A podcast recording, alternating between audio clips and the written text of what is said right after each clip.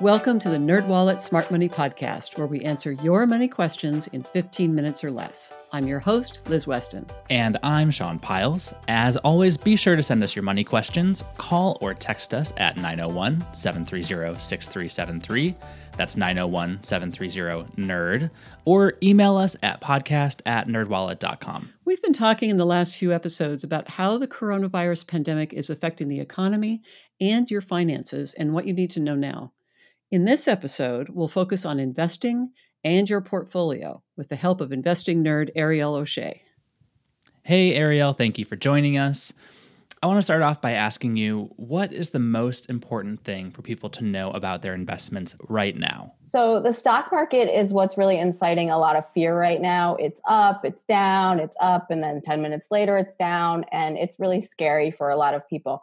So the first thing to know is that if you're investing for a goal that's less than five years away, so you have a down payment for your house that you want to buy in a few years, or you're saving for a big vacation, that money should not be in the stock market anyway. You really only want to invest in the stock market for goals that are at least five years away. So that makes you a long-term investor. And if you are a long-term investor, then the best reaction to these market moves is really no reaction at all. It's really best to ride it out. So if you don't sell, you haven't lost any money. Even if you log in and you look at your four oh one k and it's really terrifying, you just need to keep in mind that if you ride it out, it will come back, and long-term investors have that time on their side for your portfolio to recover. So this is really an opportunity. And, you know, a lot of people say that the stock market is the only market where when things go on sale, people kind of flee the store.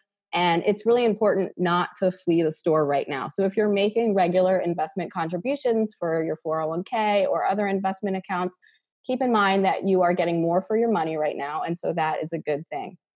But if you're scared, and it's totally reasonable to be scared, if it's really important to remind yourself of your goal and your time horizon, that can help calm you down a little bit. So if those two things haven't changed, your goal is the same, your time horizon is the same, then your investment strategy really shouldn't change either. But the flip side of that is that this is a very stressful time. And so you really don't want to risk your mental health. And if the stock market is adding additional stress on top of everything else that's going on, and you feel like you really can't deal, you know, you're not sleeping, you've already sold, you can't stop checking those account balances, then that's a really good sign that you're probably taking more risk than you can handle. And so it's better to take less risk and be able to stick with your portfolio than take too much and be panic selling every time the market, you know, makes a turn for the worse. So that's a good signal to dial it back. And what about folks who are closer to retirement? I know a lot of people are probably concerned that they won't ever be able to retire because of recent drops in the market. So if you're near retirement, it's a little bit of a different story, but not totally. So you still need to remember that you have a long time horizon. So you don't stop investing on the day that you retire. You still need your money to last twenty, thirty, maybe even more years. And that means you need to keep it invested.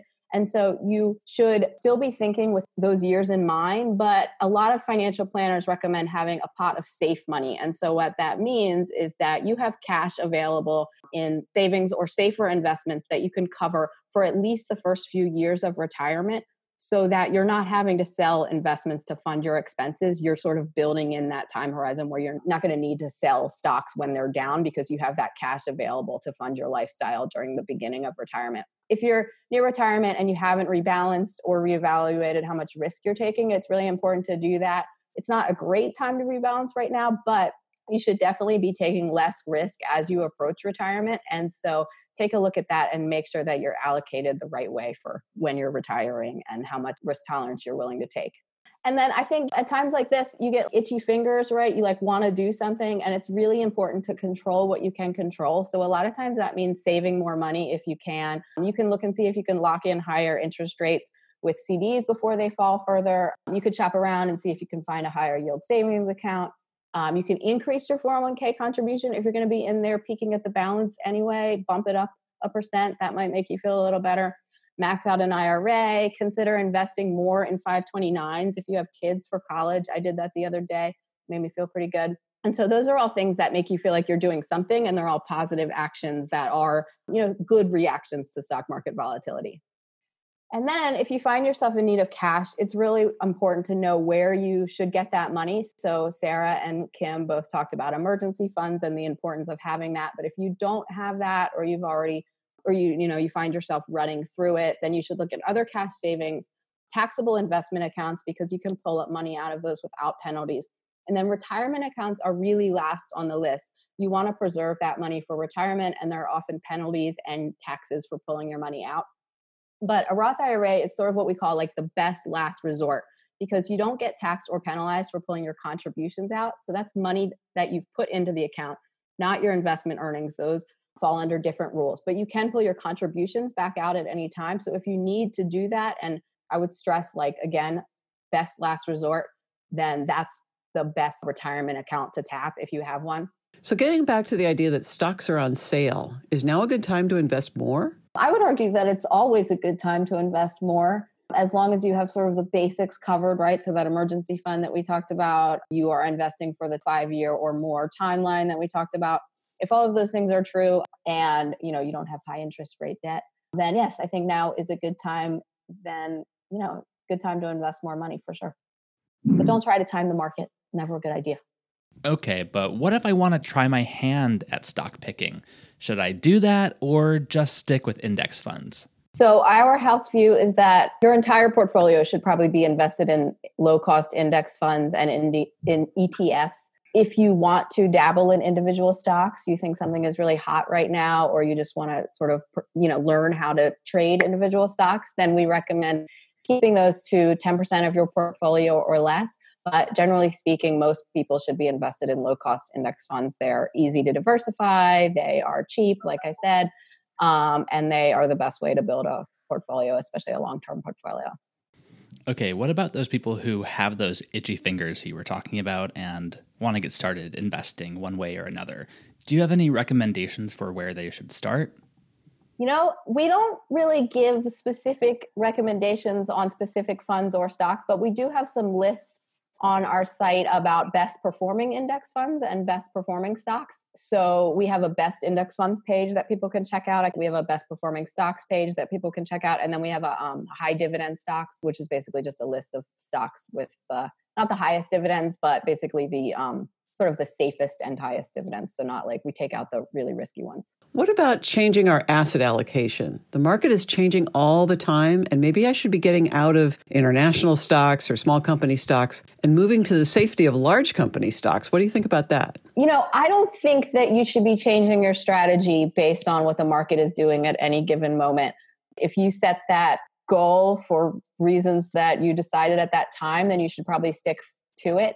On the other hand, if you're having trouble figuring out if your asset allocation is right for you, or if you have the appropriate level of diversification, there are resources that can help you. Um, you know, at NerdWallet, we talk a lot about robo-advisors, and they do a lot of that work for you if you're interested. There are a lot of asset allocation calculators online. We have one, too, that doesn't get super into specifics like you're looking for, but it will tell you sort of the breakdown of how you should be investing. And then I always tell people to look at target date funds. A target date fund is basically a mutual fund that invests according to your age. So you pick a target date fund with like the year that you plan to retire in the name. So it would be like target date fund twenty fifty.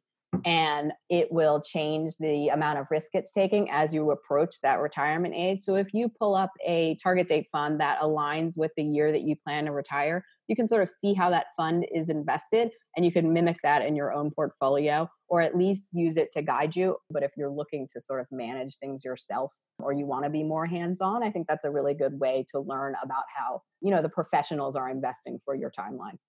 All right, Ariel, thank you so much for sharing your insights with us. And now let's get to our takeaway tips. First up, ride it out. If your goal is more than five years in the future, your investments will recover. But make sure you can sleep at night. Taking less risk is better than panicking and bailing on your plan. And lastly, control what you can control. Look for a better rate on your savings or bump up your four oh one k contributions to take advantage of stocks on sale. And that is all we have for this episode. Do you have a money question of your own? Turn to the nerds and call us or text us your questions at nine oh one, seven three oh, six three seven three. That's nine oh one, seven three oh, nerd. You can also email them to podcast at nerdwallet dot com. You can even email us your voice memos if that works for you. Also, visit nerdwallet dot com slash podcast for more info on this episode. And remember to subscribe, rate, and review us wherever you're getting this podcast. And here's our brief disclaimer, thoughtfully crafted by NerdWallet's legal team. Your questions are answered by knowledgeable and talented finance writers, but we are not financial or investment advisors. This nerdy info is provided for general education and entertainment purposes and may not apply to your specific circumstances. And with that said, until next time, turn to the nerds.